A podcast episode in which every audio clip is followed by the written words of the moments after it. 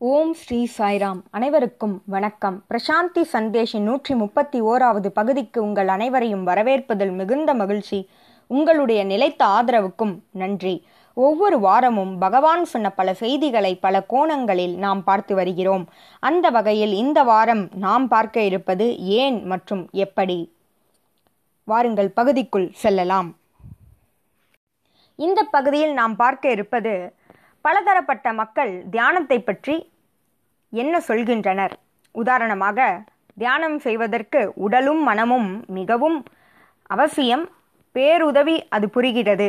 அதாவது மனதானது பேருதவி புரிகிறது என்று சொல்கின்றனர். சிலர் என்ன விவாதம் செய்கின்றனர் என்றால் இறைவனின் திருநாமத்தை சதா சர்வகாலமும் சொல்லிக் கொண்டிருப்பதே தியானம் ஜபம் என்று சொல்கின்றனர். சிலர் என்ன சொல்கின்றனர் என்றால் ஒரு பொருளை மையமாக கொண்டு நம்முடைய எண்ண குவியலை அதன் மீது செலுத்துவதே தியானம் அல்லது ஒரு எண்ணத்தை மையமாக கொண்டு அதனையே சதா சர்வகாலமும் சிந்தித்திருப்பது தியானம் என்று நினைக்கின்றனர். ஆகவே இவையெல்லாம் என்ன என்று நீங்கள் கேட்டால் தியானம் செய்வதற்கு பரிந்துரைக்கப்பட்ட முறைகளாகும். ஆனால் நாம் சற்று ஆழமாக சிந்தித்து பார்த்தால் விரதம் எடுப்பது அல்லது ஜபம் செய்வது இவை அனைத்தும் தியானம் புரிவதற்கு மங்களகரமான ஒரு சூழ்நிலையை நல்ல ஒரு சூழ்நிலையை நமக்கு அமைத்து தருமே தவிர அது தியானமில்லை அது தியானமாகவும் முடியாது. மேலும் இந்த மங்களகரமான ஒரு சூழ்நிலையோ அல்லது நல்ல சூழ்நிலையானது ஏற்பட்டுவிட்டால் தியானமானது நிகழும். ஆகவே ஜபமும் அல்லது சில பொருளை மையமாக கொண்டு செய்யப்படும் அதாவது மனக்குவியலை அந்த பொருளின் மீது வைப்பதும் எண்ணத்தின் மீது நம்முடைய மனதினை செலுத்துவதும் ஓர் எண்ணத்தின் மீது நம்முடைய மனதினை செலுத்துவது ஆகிய அனைத்தும் ஒரு நல்ல சூழ்நிலையை ஏற்படுத்தி தரும். அந்த சூழ்நிலையில் தியானம் நிகழும். சரி எவ்வாறு பொருட்களும் அல்லது திருநாமம் அதாவது வார்த்தைகள் அல்லது எண்ணங்கள் இவை யாவும் தியானமில்லை என்பதை பற்றி நாம் பார்க்க இருக்கிறோம். இதை பற்றின புரிதல் இருந்தால் மட்டுமே தியானத்தை நம்மால் செய்ய முடியும். முதலாவதாக சிலர் என்ன நினைக்கின்றனர் என்றால் ஒரு பொருளினை மையமாக கொள்ள வேண்டும். அந்த பொருளினை மையமாக கொண்டு எண்ணங்கள் செலுத்தப்பட்டால் தியானமானது நிகழும். இதுவே தியானம் செய்யும் முறை என்று பரிந்துரைக்கப்பட்டதாக பலரும் கருதுகின்றனர். உண்மையில் சொல்லப்போனால் தியானம் என்பது பொருளற்ற நிலை. பொருளற்ற நிலையே தியானம். இதையே நாம் நம்முடைய மனதில் வலியுறுத்த வேண்டும். பொருளற்ற நிலை இதுவே அடிப்படையானது. பொருளற்ற நிலையே தியானமாகும். ஆகவே நம்முடைய எண்ணங்களில் தோன்றும் பொருட்கள் அனைத்தையும் தடை செய்ய வேண்டும். எப்படி?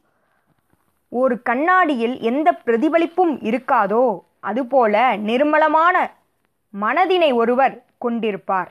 அதாவது பொருளற்ற நிலையில் நிர்மலமான மனதினை ஒருவர் கொண்டிருப்பார். அந்நிலையே தியானமாகும். சரி அப்படியென்றால் பொருட்களானது அவசியம் இல்லையா என்று நீங்கள் கேட்டால் முதலில் அவசியம் பிறகு அந்த பொருட்களை நாம் கைவிட வேண்டும். இவ்வாறே நாம் சிந்திக்க வேண்டும்.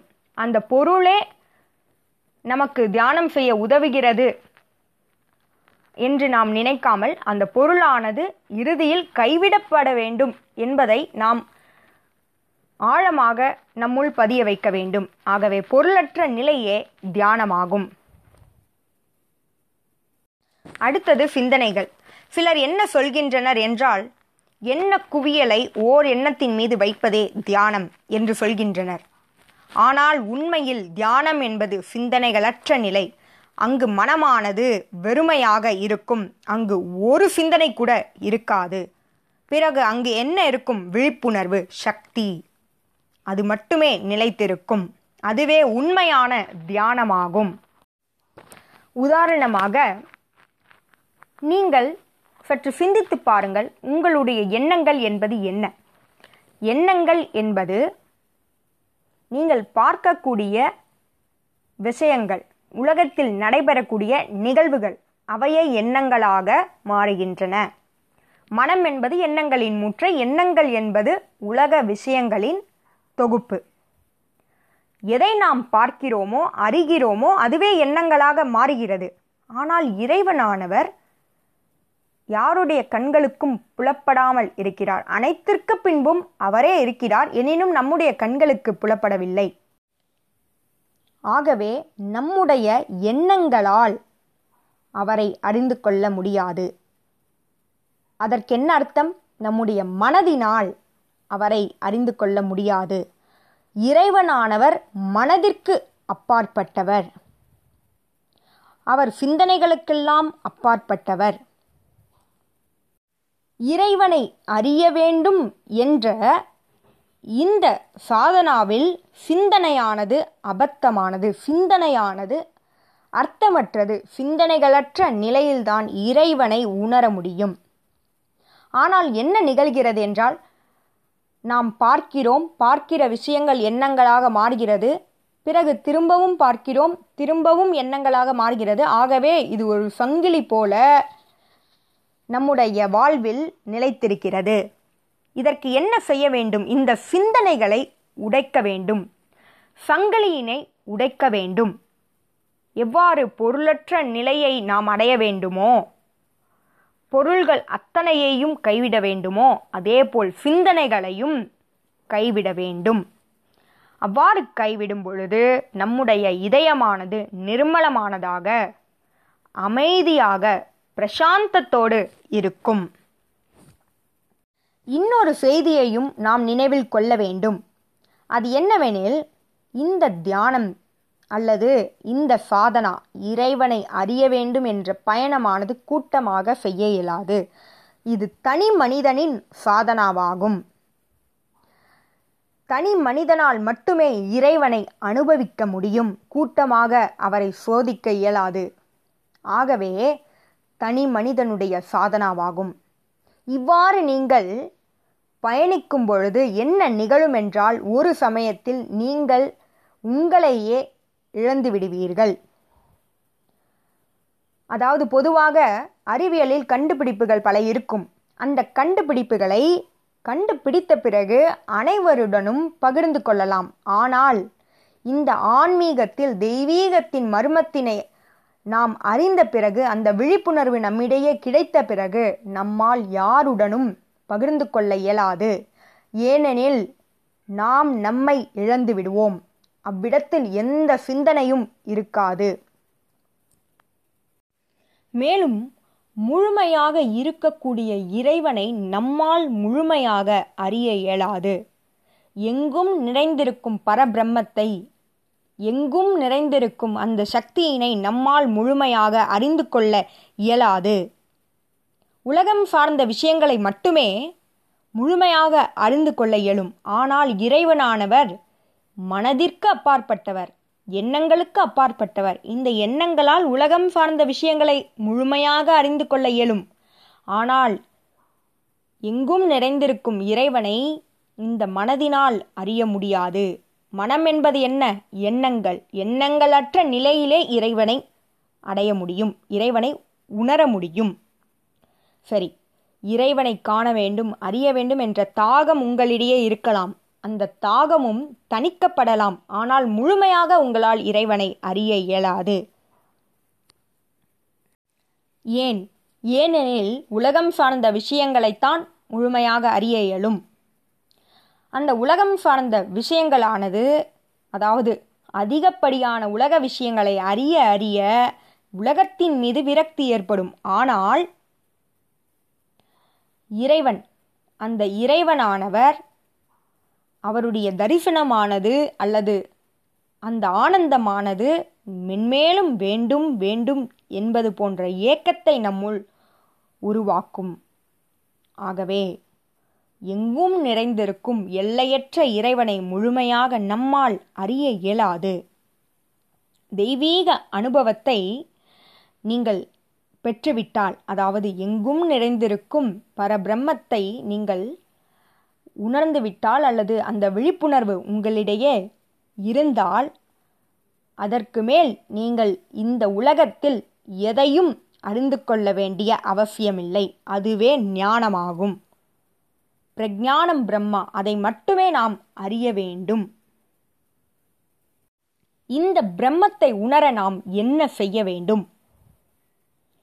நம்முடைய தாகம் தனியும் வரை ஆழமாக சென்று கொண்டே இருக்க வேண்டும்.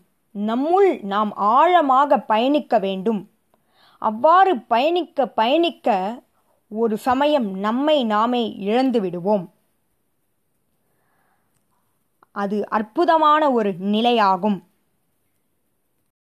அவ்விடத்தில் நாம் இருக்க மாட்டோம். அவர் மட்டுமே நிலைத்திருப்பார். இறைவன் மட்டுமே நிலைத்திருக்கும். சத் என்பது மட்டுமே நிலைத்திருக்கும். ஆகவே இறைவனானவர் அறியப்படும் பொழுது தேடுபவர் அல்லது சாதகர் ஆகிய அனைவரும் மறைந்து விடுவார். அனைவரும் இறைவனாக மாறிவிடுவார். அறிந்து கொள்பவரும் அறிந்து கொள்பவரும் அறியப்பட்டவரும் ஒருவரே என்பதனை நாம் அப்பொழுது உணர முடியும். இதற்கு உதாரணம் என்னவெனில் நம் கையில் நீர்த்துளியானது இருக்கிறது. அந்த நீர்த்துளியினை கடலில் நீங்கள் ஊற்றிவிட்டால் அது கடலாகும். அந்த கடலில் நீர்த்துளியானது எங்கே இருக்கிறது என்று யாராலும் சொல்ல இயலாது. அதேபோல இந்த சாதனாவில் நாம் ஆழமாக பயணிக்க பயணிக்க நம்மை நாம் இழந்து இறைவனோடு ஒன்று விடுவோம் அந்நிலையில் சிந்தனைகள் இருக்காது. ஆகவே யாருடனும் இந்த அனுபவத்தினை நம்மால் பகிர்ந்து கொள்ள இயலாது. தேடியவரும் தேடப்பட்டவரும் ஒருவரே என்பதனை அறிந்து கொள்வோம். அறிந்தவரும் அறியப்பட்டவரும் ஒருவரே. இருவரல்ல ஒருமை என்பதனை அங்கு நாம் அறிவோம். இதுவே ஞானமாகும். கபீர்தாசர் இதனை என்ன சொல்லியிருக்கிறார் என்றால் தேடினேன் தேடினேன் பிறகு நிறுத்தினேன். அப்பொழுதே தேடலினை நிறுத்திய பொழுதே இறைவனை கண்டு கொண்டேன் இங்கு நாம் சற்று சிந்திக்க வேண்டியது என்னவெனில் தேடுபவர் தன்னை இழந்துவிட்டால் தேடலும் நின்றுவிடும். தேடல் நின்றுவிட்டது என்றால் இறைவனை அவர்கள் உணர்ந்துவிட்டனர். இறைவனோடு ஒன்று இணைந்து விட்டனர் என்று அர்த்தம். நீங்கள் எப்பொழுது உங்களை உடல் மனம் என்று நினைக்கிறீர்களோ அப்பொழுது நீங்கள் இறைவனிலிருந்து வேறுபட்டவர் என்று அர்த்தம். ஆனால் நீங்கள் உடலில்லை மனமில்லை என்ற நிலையை அறியும் பொழுது அவரே அனைத்தும் என்பதனை உணர்வோம். இதுவே சனாதன தர்மத்தின் விளக்கமாகும். மேலும் உங்களுடைய கவனத்திற்கு கொண்டு வர வேண்டியது என்னவெனில் இறைவனை பற்றி நீங்கள் சிந்திக்கும் பொழுது சில வார்த்தைகளை நினைவில் கொள்ளுங்கள். இறைவனானவர் சிந்தனைக்கு அப்பாற்பட்டவர். இறைவனானவர் எல்லை இல்லாதவர். இறைவனானவர் மங்களகரமானவர் எப்பொழுதும் மங்களகரமானவர் இறைவனானவர் பிரசாந்தி என்ற சொல்லுக்கு அடையாளமாகும். இறைவனானவர் அழிவில்லாதவர் இறைவனானவர் தொடக்கமும் முடிவும் இல்லாதவர் இறைவனானவரே சிருஷ்டித்தவர் இறைவனானவர் இருமையல்லாதவர் இறைவனானவர் எங்கும் நிறைந்திருப்பவர் இறைவனானவரே சக்தி விழிப்புணர்வு இறைவனானவரே ஆனந்தம். இது அனைத்தும் இறைவனை நீங்கள் அறிந்துவிட்டீர்கள் என்பதற்கான அடையாளம். விழிப்புணர்வு உங்களிடையே இருக்கிறது என்பதற்கான அடையாளம். ஆகவே தியானத்தின் மூலமே தெய்வீகத்தின் அனுபவத்தை பெற முடியும். தியானத்தில் மட்டுமே நேர்மறையான எண்ணங்கள் இருக்கின்றன. எதிர்மறையான எண்ணங்கள் அங்கு இருப்பதில்லை. உதாரணமாக நீங்கள் வார்த்தைகள் வழியாக ஒருவரை நீங்கள் அழகு என்று கூறினால் இருமை அதாவது அழகு அல்லாத ஒன்று இருக்கிறது என்று மறைமுகமாக பொருள்படும். அதேபோல் ஒளி என்று இருந்தால் இருள் என்பது இருக்கும். இதற்கு உதாரணம் ஒரு மதத்தில் இறைவனானவர் ஒளி என்று கூறினால் அப்பொழுது இருள் யார்? ஆகவே இறைவனானவர். இருமையற்றவர் ஒருமை உணர்வு கொண்டவர் என்பதனை நாம் நினைவில் கொள்ள வேண்டும். God is one not two என்று பகவான் சொல்லியிருக்கிறார். கடவுள் இருவரல்ல ஒருவர். இதையே புத்தர் புத்த மதத்தில் நிர்வாணம் என்று சொல்லியிருக்கிறார். ஆகவே தியானத்தின் மூலமே இந்த நேர்மறையான எண்ணங்கள் நம்மிடையே இருக்கும். இதுவே சமய அளவில் அல்லது உலக அளவில் ஒருமை உணர்வை ஒருவருக்கிடையே ஏற்படுத்தும். இந்த தியானம் நேர்மறையான எண்ணங்களுக்கு வழிவகுக்கும். ஆனால் வார்த்தைகள் வழியே வெளிவரும் ஒன்று நிச்சயம் எதிர்மறையானதாகும். சரி இந்த வார்த்தைகளானது எவ்வாறு தியானத்திற்கு உதவி புரியும் என்று மக்கள் கருதுகின்றனர்? மக்கள் என்ன நினைக்கின்றனர் என்றால் ஜெபம் அதாவது இறைவனின் திருநாமத்தை சொல்ல சொல்ல தியானம் புரிய முடியும் என்று நினைக்கின்றனர். ஆனால் அந்த சிந்தனையை கைவிட வேண்டும். நீங்கள் நாமத்தை விளக்கும் வரை தியானமானது அங்கு நிகழாது.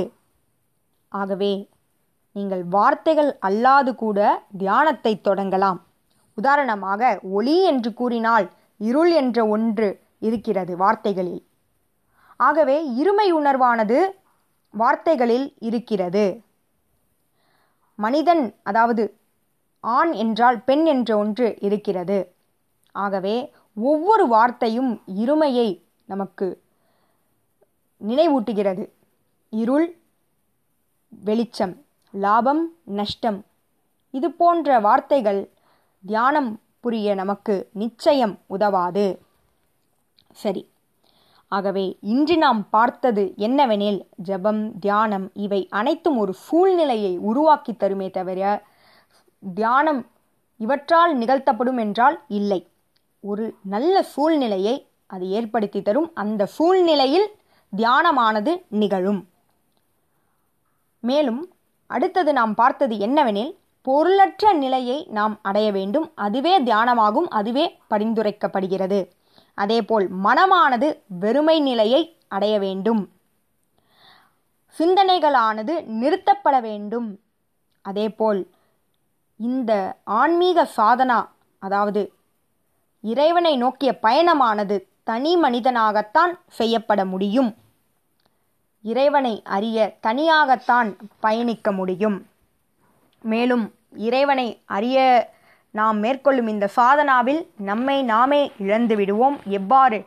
கடலில் நீர்த்துளியானது வீழ்ந்தால் அது கடலோடு ஒன்றிணைந்து விடுவோம். அதுபோல ஆழமாக நாம் பயணிக்க பயணிக்க நம்முள் பயணிக்க நம்மை நாம் இழந்து விடுவோம். தேடுபவரும் தேடியவரும் தேடுபவரும் தேடப்பட்டவரும் ஒருவரே என்பதனை நாம் உணர்ந்து விடுவோம். வார்த்தைகள் அனைத்தும் இருமை உணர்வை கொண்டது. ஆகவே அதனையும் நாம் கைவிட வேண்டும். தியானத்தின் போது பொருளற்ற நிலை எண்ணங்களற்ற நிலை வார்த்தைகள் அதாவது இறைவனின் திருநாமத்தை கூட கைவிட வேண்டும் என்று சென்ற பகுதியில் ராமகிருஷ்ண பரமஹம்சரின் நிகழ்வில் நாம் பார்த்தோம். ஆகவே இவை அனைத்தும் ஒரு சூழ்நிலையை ஏற்படுத்தி தருமே தவிர தியானத்தை புரிய நமக்கு உதவாது. இறுதி நிலையில் அனைத்தையும் கைவிட வேண்டும். பொருளாகட்டும் சிந்தனைகளாகட்டும் வார்த்தைகளாகட்டும் அனைத்தையும் நாம் கைவிட வேண்டும். அதுவே உண்மையான தியானமாகும். எவ்வாறு ஒரு கண்ணாடியில் பிரதிபலிப்பு இருக்காதோ அதேபோல் வெறுமை மட்டுமே நம்மிடையே இருக்கும். இந்த கருத்துக்கள் அனைத்தையும் நாம் பலமுறை சிந்தித்து பார்ப்போம். நன்றி. இதுபோல பல செய்திகளோடு உங்களை அடுத்த வாரம் சந்திக்கிறேன். ஜெய் சாய்ராம்.